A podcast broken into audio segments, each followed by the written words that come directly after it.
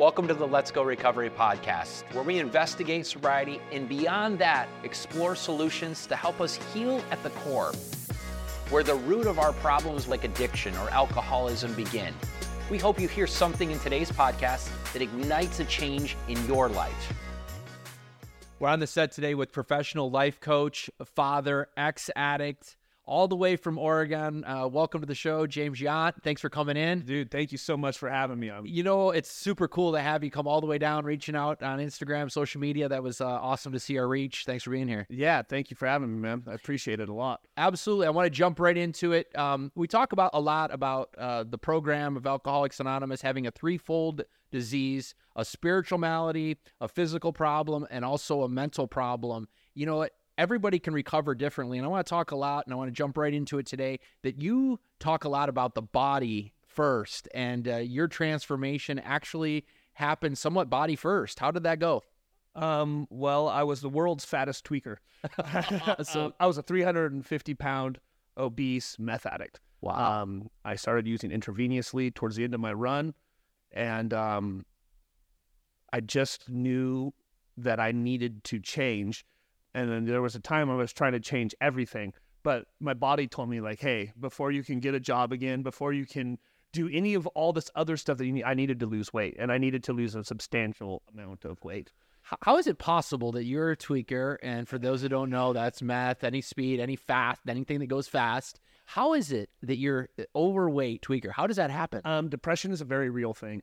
Um, I think when you start to spiral so deep that uh, you're obviously going to have some sort of dual diagnosis, and it, it wasn't just addiction; it was depression. And so I literally would get high, I would paint, and then my diet, if I ate, consisted of nutty butters, whole milk, Oh, wow. and uh, root beer floats and Cheetos. Oh, that's and, and, and probably like a gallon of Coca Cola a day. oh, that's awful for your body. Yeah, so- it's like you're almost better off with the drugs. Like, yeah, probably. So the combination of the two, like, uh, uh was really dangerous. yeah, it sounds great. So you have this aha moment. We talked a little bit about it, where you you know look at yourself almost in the mirror, like who you see, you know can't function. Yeah. What what changed? What happened? Um. So on my 40th birthday, I had gotten high, and I remember looking in the mirror. Well, first of all, I, I I'd shot up, and I'm like, I'm not feeling anything. And then I look in the mirror, and I see this monster, and not just like physical unrecognition, but my eyes were sunk in, and I literally like looked like my eyes were black, and I'm just like, this is not good. this is not good. And so I said a prayer to a God that I didn't believe in at the time.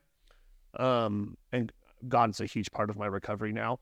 Um, so I said a prayer, real simple, like, I don't know if you're there, God. I don't know if you hear me, but I'm pretty sure if you can help me quit doing meth, like that's got to be a good place to like help change my life. Let's start there. yeah, we'll Let's start there. start there. Like there's all these problems, but like I feel like uh, meth is probably a good thing to like end. It's on the list. It's Yeah, on the list. Exactly. let, let me start with the bet. That's Yeah, great. right. A lot of people, you know, it's funny, you know, we're, we're joking about it, but a lot of people don't recognize that there's so much more to like putting something down. There's probably a list, a, a litany of things that we've got to stop. Yeah, exactly. And so um then I continued to use for another one one month and two more days. Uh and then I went to get high on September 22nd of 2020 and I got high and then I broke all my paraphernalia and flushed probably like a quarter ounce of meth down the toilet. Wow. That was your last statement. That was, yeah, and I, my prayer was answered. And then I panicked, and then I was then I realized like just how much I needed to feel. Like like you said, it wasn't just it wasn't just I needed to get sober. I needed to change everything about me, everything. And I, I and I have worked diligently since that time uh, to just to do just that. Tell me some of the things we've uh, talked on the phone a little bit, but tell the audience some of the things you do on a on a regular basis, maybe as a progression. What are some of the things that you do to make sure that you stay? I'm going to use the word healthy, not just physically, mentally, anywhere you want to go with that. Okay, I think though to start, um, I knew I needed to like. I'll start from the beginning. I knew I needed to. I needed to. I needed to address the trauma, right? I knew, like, okay, you started using drugs and alcohol uh, before you turned thirteen. Why did you do that? like Right. why? Wow. I like, and I never felt peer pressured. I never. I went and sought it out. Like I stole my stepdad's pot. I stole his booze. Like I, I, I sought it out. Like I, I was never like, oh, you know, uh, and because I, I suffered from uh, severe anger problems as a kid, and then like at 12 years old, I smoked pot and I got drunk, and I'm like, holy smokes, this is Right. everything. This is why didn't someone give me this a long time ago? This, Like- this, this is just fixes everything. Exactly. Until it doesn't. Until Right. it doesn't. And, you know, then it's, you know, I know that there are some people who who use and then it's a quick spiral down. Like I'm, I don't want to sit here and say like from 12 to 40 it was what it was at the beginning. It it, took, it was a progression of 25 years that took me to utter bank like utter bankruptcy in all facets of my life, M- marriage, financially, my relationship with my kids. It didn't happen overnight, so I knew I needed to address the trauma. And it was really hard because it was COVID. And so trying to find a therapist and was difficult. So it was all online. It was in Zoom. It felt very unpersonable and unrelatable. But they put me on some antidepressants and that started to help balance me out because my chemicals were in my head were way off from Right. a half, you know, five to six years of heavy meth use. So it wasn't just like it was every day, Right. and it was probably sleeping every fourth day. Wow. And at this point, you got a job, you're functioning, or how does that? No, no, I I hadn't worked in a long time. Um, I knew I needed to like lose weight, and so we got evicted from our home. Um, and my son and I went and lived at the beach, and so at this point, I had been sober for probably six to nine months. Okay. and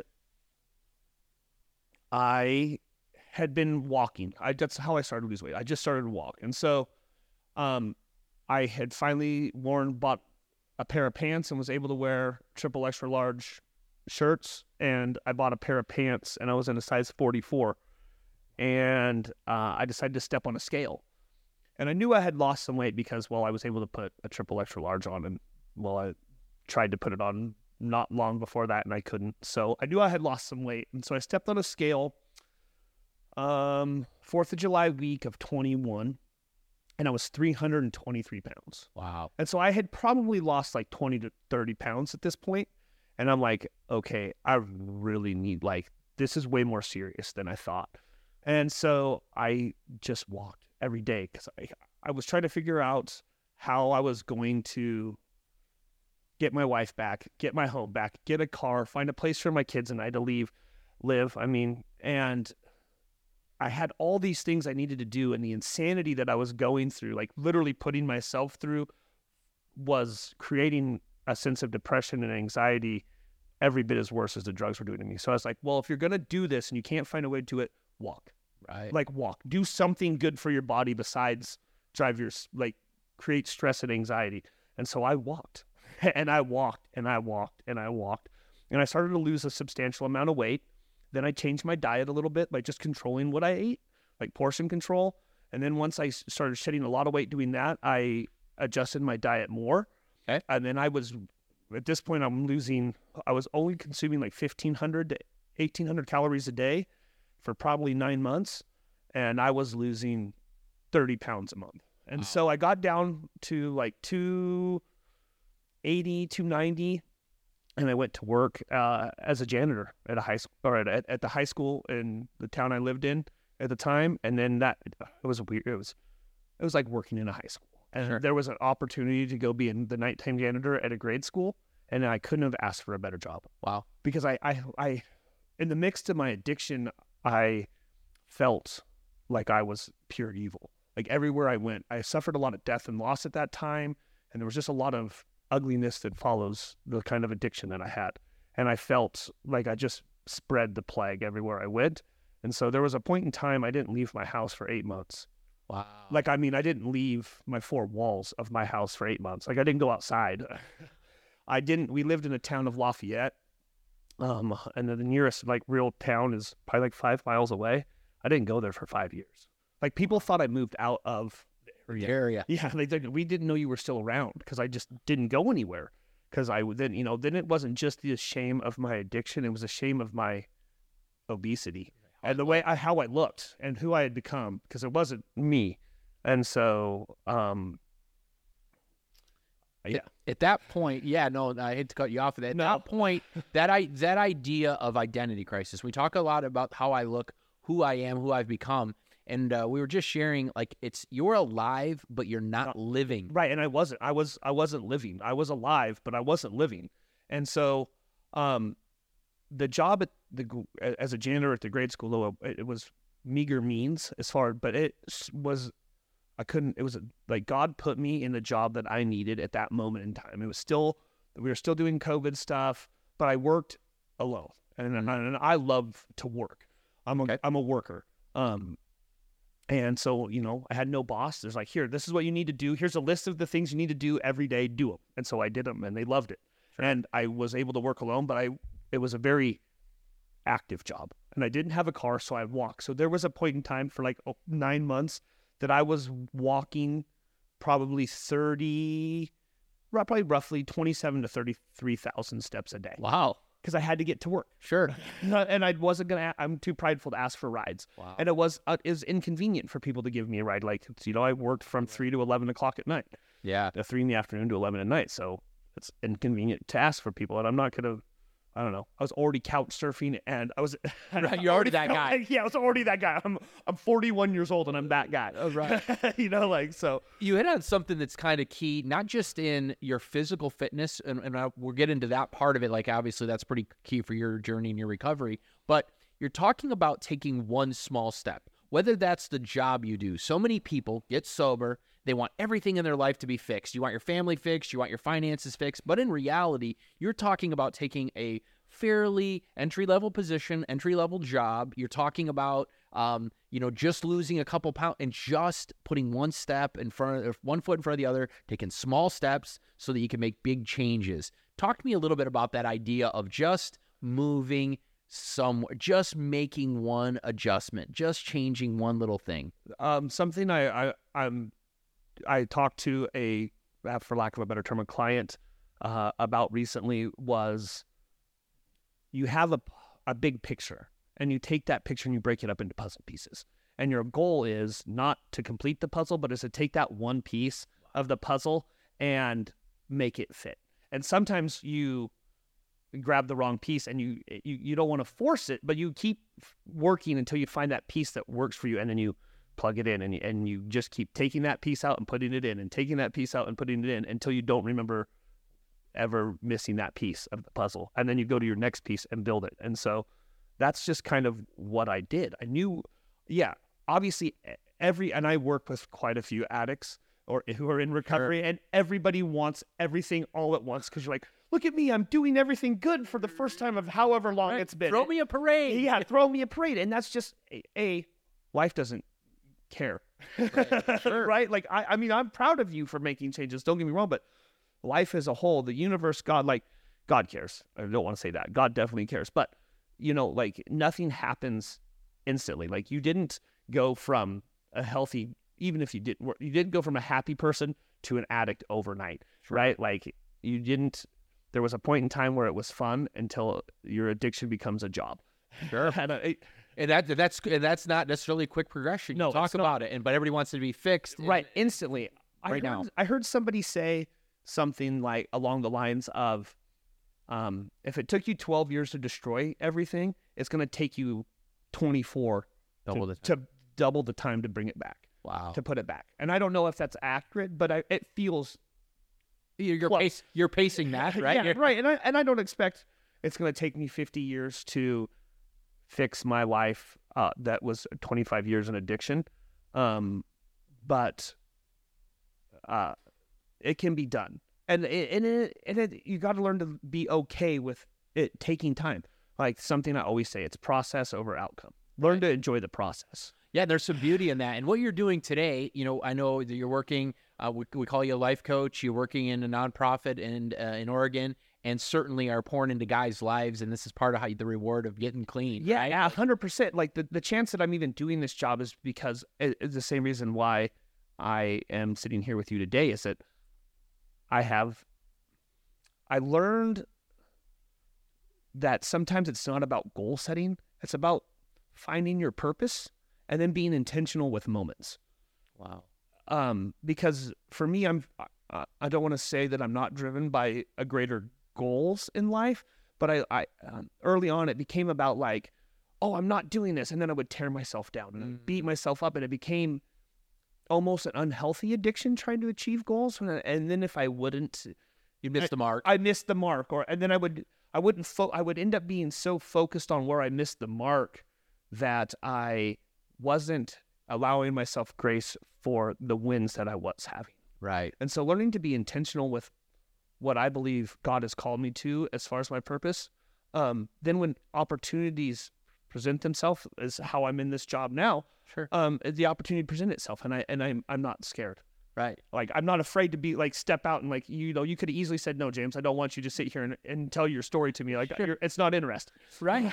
and, but that'd have been okay but because and, you know the reason I'm here is to go um, be here to support Brock in in the pre- night to prevail and the reason um, that happened is because we have a mutual friend who we have on Instagram and he was on a live with him and made a comment and I just bugged him Yeah. you know so cool. so that's just you know i think that's it it's like learning what your purpose is and, and everyone's purpose is different but learning that purpose and learning to be intentional with your moments and how i find that you do that is like you look first you learn to practice gratitude because when you can have gratitude you can be grounded in the moment Right.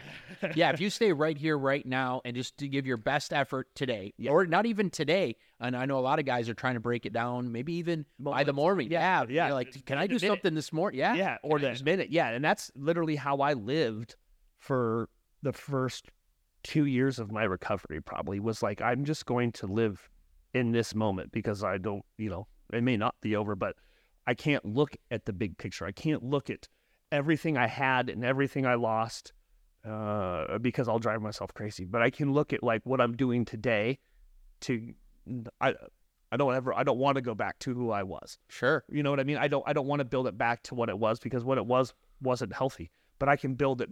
I can create a new better. When you're doing today, when you say, let's go back to a little bit to your fitness, you're you're going to the gym, or how? What does your routine look like today? Uh, Dude, I am uh I am driven by routine and schedule. Okay. Um I'm Oh man, that's a big question. I am up early. Okay. I start my day usually between 4:30 and 5 in the morning. Okay. I pray. Okay. I read scripture. Okay. I make breakfast. I have coffee. I meditate um, after that, and then I journal. And some days I, I work early because I open my local gym uh, Monday and Tuesday morning. But I take that 20 minute, five minute drive into town. I listen to the audio Bible and I pray. Wow. And then that, that starts every day, every day. Monday, I don't ever sleep in. I, I, if I do, it's usually Sunday, but sleeping into me is six o'clock in the morning. Sure. And so, but I, I do that every day. I go to bed at the same time. Like I created routine because um, the one thing you can control in this world or, is your attitude and your effort. Mm-hmm. And part of your attitude and your effort are very, very dependent on the variable of how much sleep that you have. At least for me, Sure. sleeping lack of sleep is my kryptonite. If Yeah. I'm tired, then I'm Irritable. Not only, yeah, I'm irritable and I'm like the thought of giving like oh I don't need to go to the gym today or I don't need to do this today or I just want to quit or I don't want to like like it you know it creates a, a problem for me. So I really focus on making sure I eat really healthy and making sure I sleep seven hours a day. Okay, so that's a great great rule of practice. But putting things into practice practice today give you results tomorrow. We talked Right. a little bit about that. Absolutely. That's that's just it. It's like I can't I can't look in the rearview mirror for too long, but it's important to take glances.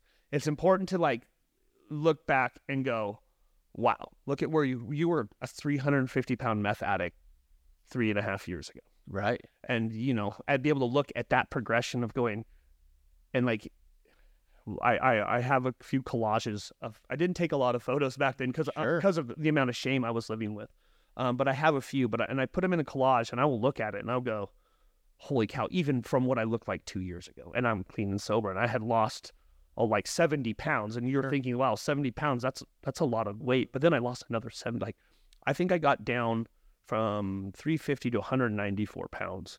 Wow. So I lost like A human being, a, more than a human being. like I lost a human being. an adult. Uh, yeah, a full grown adult. So, you know, I think that's just it is that like wh- what you said about that process is that I learned that if I can put this process to work uh, to change myself physically, I can apply those same principles to anything and I can find success. Will it be as elaborate as my dreams are? Maybe not. But if you shoot for the sun, you're going to land on the moon. And that's still a lot better than uh, Where you came from. where I came from. Exactly. You know, you, you we obviously come cut from the same cloth. Uh, drive, energy, recognition of, of of patterns in our lives, the things we do. How is that affecting your relationship with your family today? So some of the things you do today obviously are about your family and the the idea that we get the chance to be with our kids today and and, and have that opportunity to play a part in a role in their life. Tell me about that. I hate using the word regret because everything that I've experienced in life from infancy to sobriety um, has shaped me into the person I am today. And for the first time in 43 years, I can truly say I love the human being that I am today. But the one thing I I will say that I probably regret is I didn't take the responsibility serious uh, of being a parent. You know, it, it seems cliche because we all have parents, and at some point our parents did a bad job because they're human.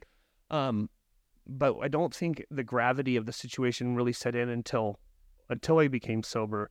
Of that, the job as a parent is literally shaping someone's life, Mm. and not only reshaping that person's life, but who our kids become go on to affect countless thousands of people that they interact with. And so um, there's no job I love more than being dad. I, I love being dad.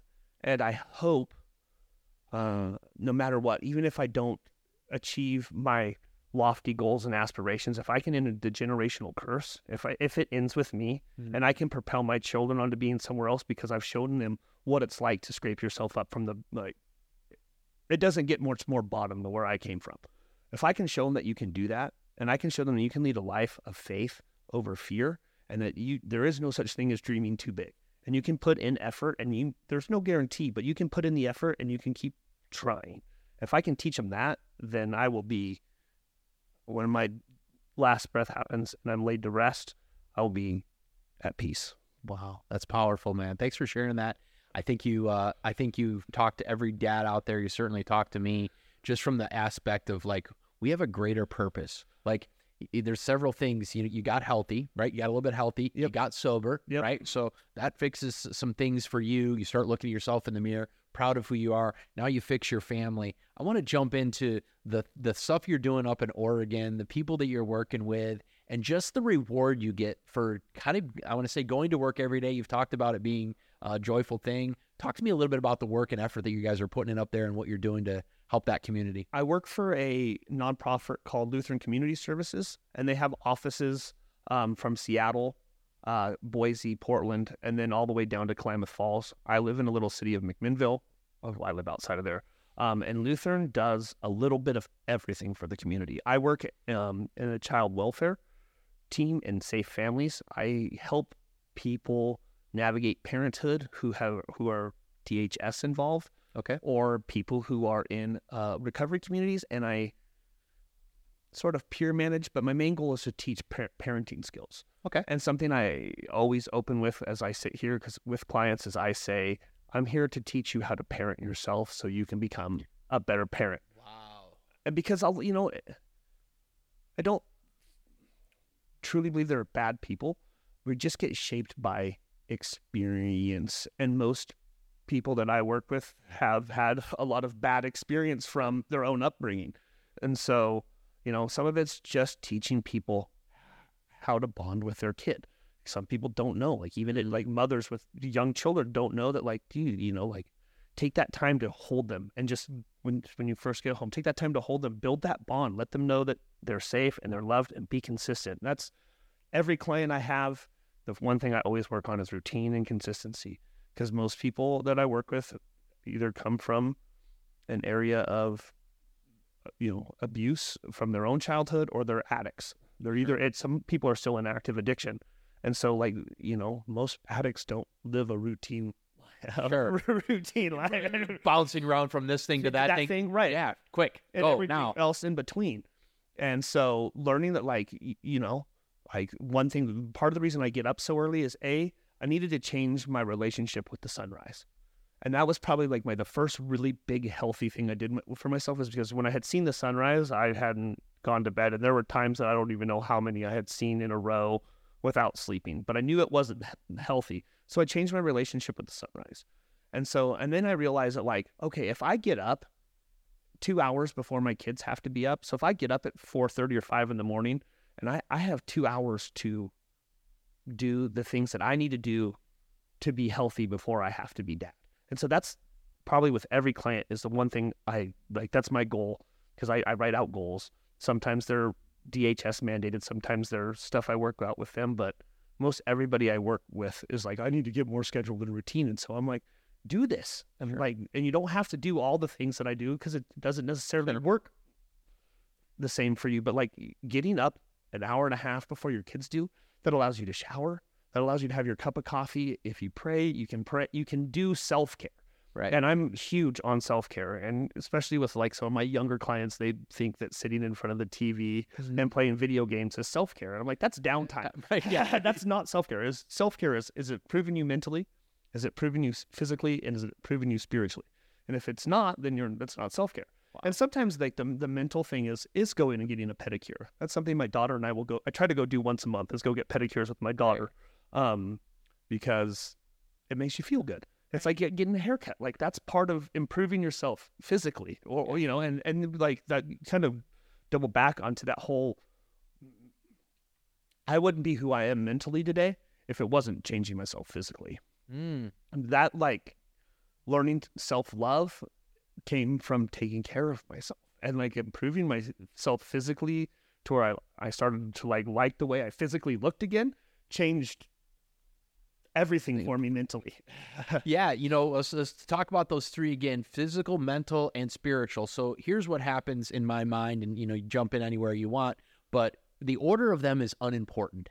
I have a ton of people that come in and they can get spiritually fit pretty good. And spiritually is how I feel about myself on the inside. yes. You know, a lot of people think that's an external, um, you know, a God, and you, you call God, I call it God. That's fine, a, a- a greater power, higher power. So we they have a good connection with that, and that's awesome. If you found that first and you start feeling good about yourself first, that's great. But you've got this physical and mental thing, and if you don't fix all three of those, you're definitely going to find yourself at some point relying too heavily On on the other. right. You're right. It it, it is all it's so cliche. And the reason it's cliche, it is about balance. You can't be um for a while I will be honest, I probably started leaning on um the physical transformation as an addiction. Uh, I hadn't healed from my divorce. Um, I hadn't reconciled with my children all the way yet. And the biggest thing is I hadn't reconciled or forgiven myself for my past. And so I started running. And I really, I even told somebody one time, I think I'm running so much because I would run like 50, I was, and I was in horrible shape still. and I would run like 15 miles a day. Um, I'd break it up into three, five miles. That's not, not one continuous time. Okay. But I would Still probably- pretty, still pretty impressive. Right. So I probably run, but I was, and my friend was like, "Why I'm, why are you running so much?" I'm like, "I'm running to break the chains of my past." And part of it was freeing because when you sit there, tweaked out, and you get up to 350 pounds, that's a lot of sitting. That's, a lot, that's a lot of city. A lot of downtime. A lot of downtime. A lot of really busy downtime. A lot, not a lot being accomplished, but a lot of move, right. short movements. Um, so part of it was freeing. Like I'll remember the one first time I went out to this place. Um, it's a great little uh, four mile hike uh, out in the woods called Miller Woods where we live, and I ran, and I remember running past people, and I was just woo, and people are looking at me like you're crazy, and I probably was, and I and I probably am. Um, uh, but I was so freeing. It was liberating. I felt like a little boy running downhill again because I hadn't done that in I don't a decade Sure. at least, you know. And so it was liberating. But then I realized, no, you're running from your past because you don't know how to forgive yourself. yeah. Because I I I love my kids so much, and the fact that like the selfishness of my addiction, I hurt them, was was a lot to learn to forgive myself. And I think the one way that has really helped with that is just showing up every day, learning to be consistent and routine and supportive and you know showing them that I've changed. But to to your point is that yes, if you rely too heavily on one, it can become an unhealthy addiction. I mean, I know professionals who make lots of money mm-hmm. and they're horrible dads, Right. Because they have They're still not fulfilled. they're not fulfilled, right? Because it's not about it's not enough, it's not enough, or that they have focused on creating, buying the bigger house, buying the bigger car, and- working twelve to sixteen hour days, but their kids are just wondering when dad's going to come home. So it's about tough. it's it is it's about balance. It's like yeah, I know that work and, and being creating stability is very important to the home, and that took that was a long that took me a long time to get to where I am to like be able to be on a vacation and create have a home and stability in a car again. It took three and a half years. Wow. Um, There's definitely some stuff about time in there, but also I want to go back to something that you talked about that's hugely important to the to my listening uh, you know audience, and and that is the healing. Like you, we can run if we want. You Yeah. can run, right. but eventually your trauma and your uh, garbage from your past, it's going to catch up to you, and it's going to probably be heavier if you've let it gather almost some steam. Yeah, agreed. And that's I, I, I something I share often is that like you can sh- like every cartoon ever when the little boy or girl is supposed to go clean their room and they just shove everything Oh. everything in the closet and then eventually someone opens it and it all comes spilling out. That's exactly what happens with trauma. Um, and I feel like in my own life, zero to three, I don't remember a lot of it, but it was very unhealthy and scary, and we'll leave it at that. Um, but that created a series of events that never healed until I found drugs and alcohol, and then for the next 24 or five years of addiction, I kept shoving everything in that proverbial closet until it all spewed out, and then I didn't know how to heal it. And but I was sober.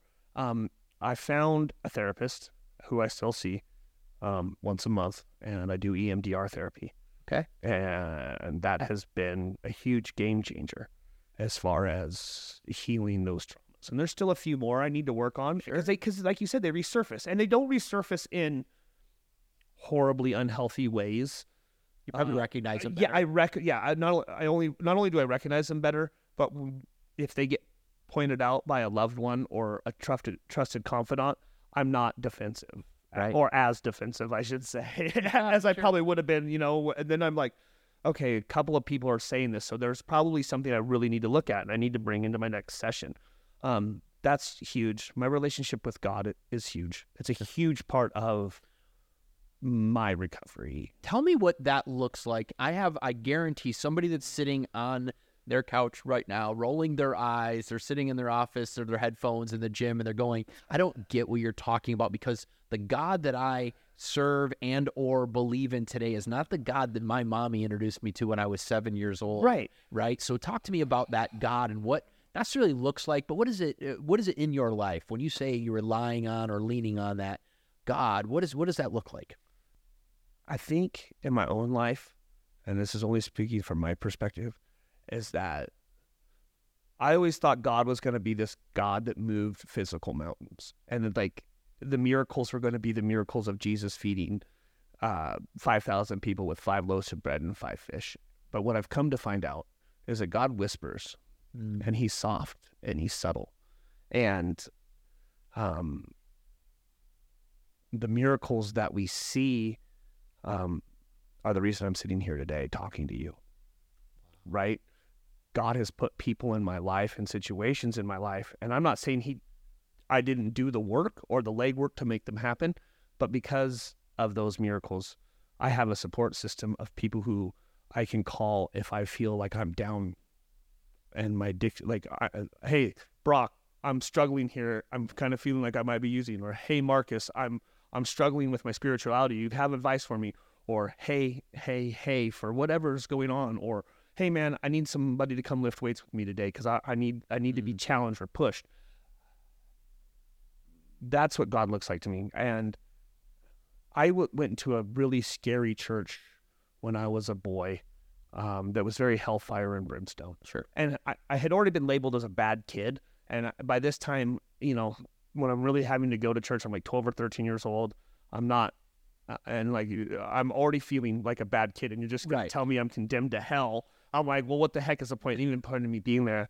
Um, you know, I think one of the truest things in the Bible is that God is love, and learning that, and then learning that I've been forgiven, and I and I and I see that forgiveness.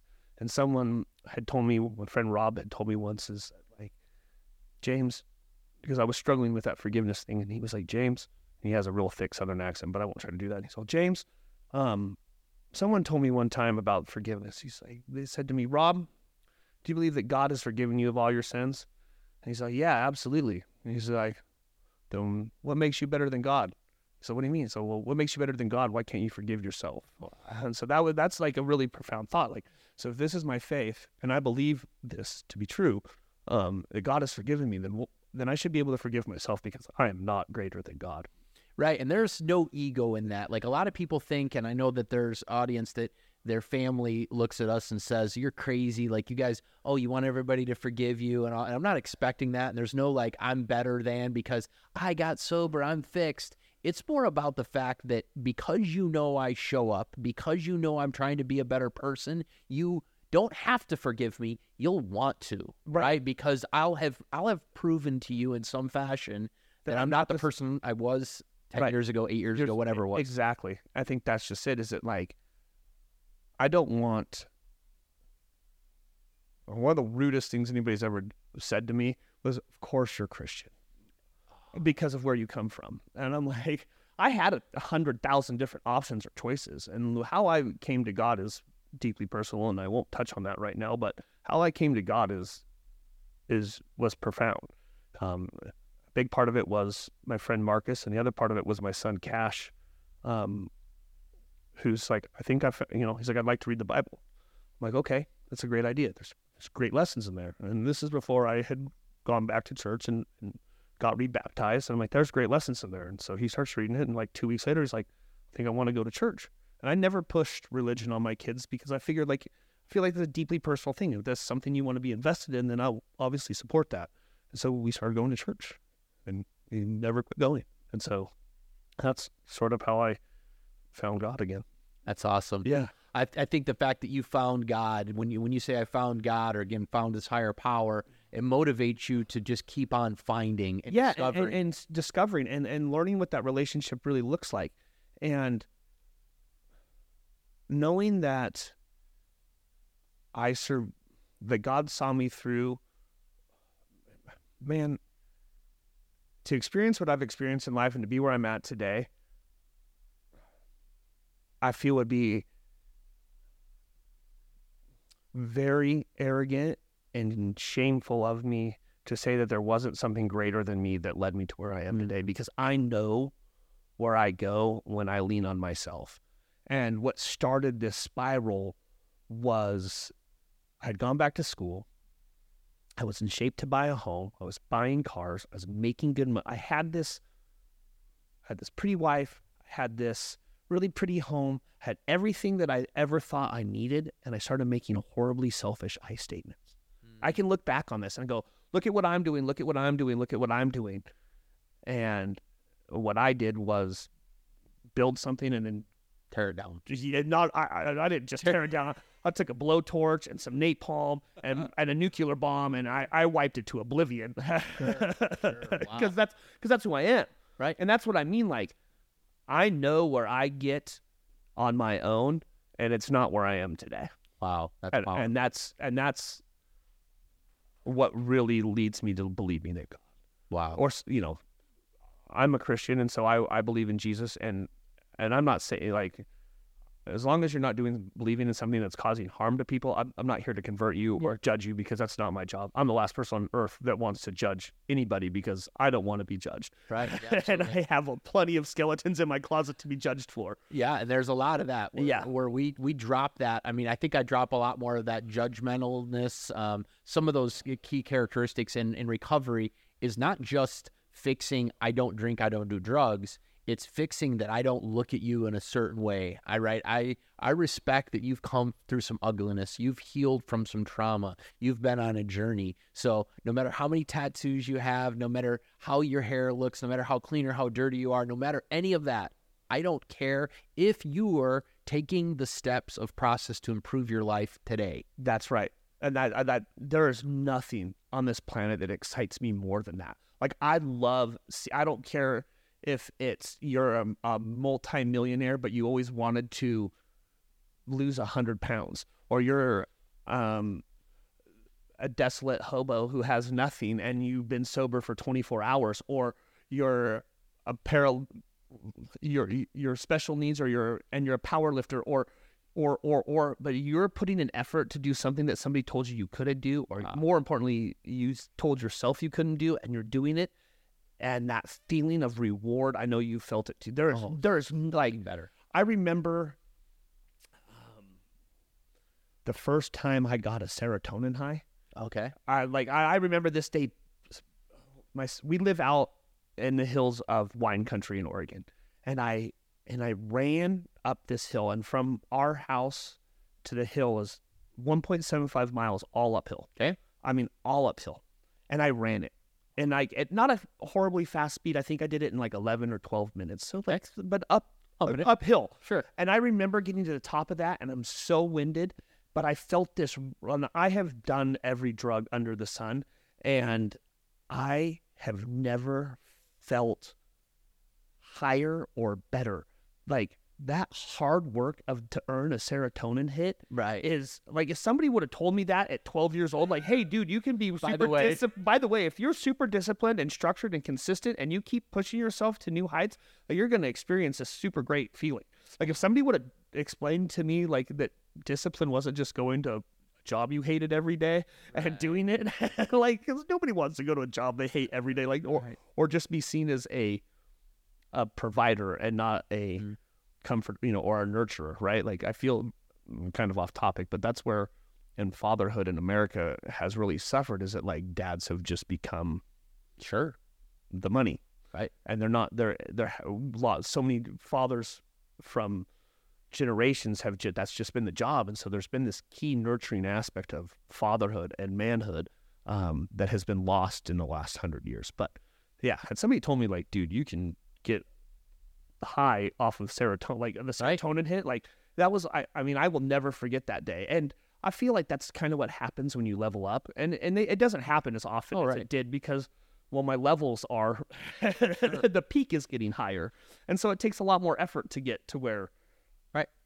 I want to go But I think you're pursuing it, right? I think if we are going to say anything in closing, that we are working towards that version of ourselves. But the best part is we don't arrive tomorrow, no right? You keep on working. Like if you run a half marathon, then the next thing you're going to do, run a marathon, Right. Right, and keep on going, keep on trudging, keep on pushing yourself to be better and better. that in, in all in all aspects that's exactly it. it it's never about the destination it's all about the journey man i and i love the journey like i and it's funny too because it's like oh you set goals and then those goals change and they evolve and i think that's why i i try to be more intentional than goal driven because like the intentionality is like okay you're going to change continually change yourself physically and you're going to ch- continually change yourself mentally and like how does that evolve? Because what worked for me a year ago isn't what i'm doing And today And it better not. The best news is it better, better not yeah right, because if you're you're because then you're not growing you're just stagnant right, you're going through the motions. you're going through the motions yeah And I think you hit on that with fathers is is that the reward we get of fatherhood and uh, in anything in our life, in relationships, I'll just say relationships, the rewards we get from that are not just necessarily what somebody put in some book somewhere or something you read. Right. You're going to know when you're being a dad. You're going to know what some of that stuff uh, feels like. You've told me uh, a little bit about some of the experiences you get to have with your kids today that you never had when you were high. You missed out on, and they're not necessarily massive. I'm going to say Six Flags events. no They're these quiet moments, sitting down and having dinner with your daughter, yeah or happy you know my sister. yeah uh, yeah like dude the uh one of the greatest rewards is that I have this relationship with my two beautiful little sisters, and we're there. We're you know, and part of that is a was, you know, we're very different people. I'm quite a bit older than both of them, uh, and the lifestyle I lived for a long time was very opposite. But because of my relationship with God, um, man, we text every morning. They tell me they, they love me. I tell them that I love them. We support each other. Uh, last weekend was my baby sister's. It was a day before her. Sorry, I got to do the bath, Jace. She turned 31. And It's her 31st birthday. So we all went out to breakfast together. Her husband, and my other sister, Jillian, Jillian's two daughters, my mom, my girlfriend, and both my kids. So we're all out to breakfast together. And then we all went and sorry, I'm about to cry. we uh we all went out and watched my niece play basketball. And that seems silly.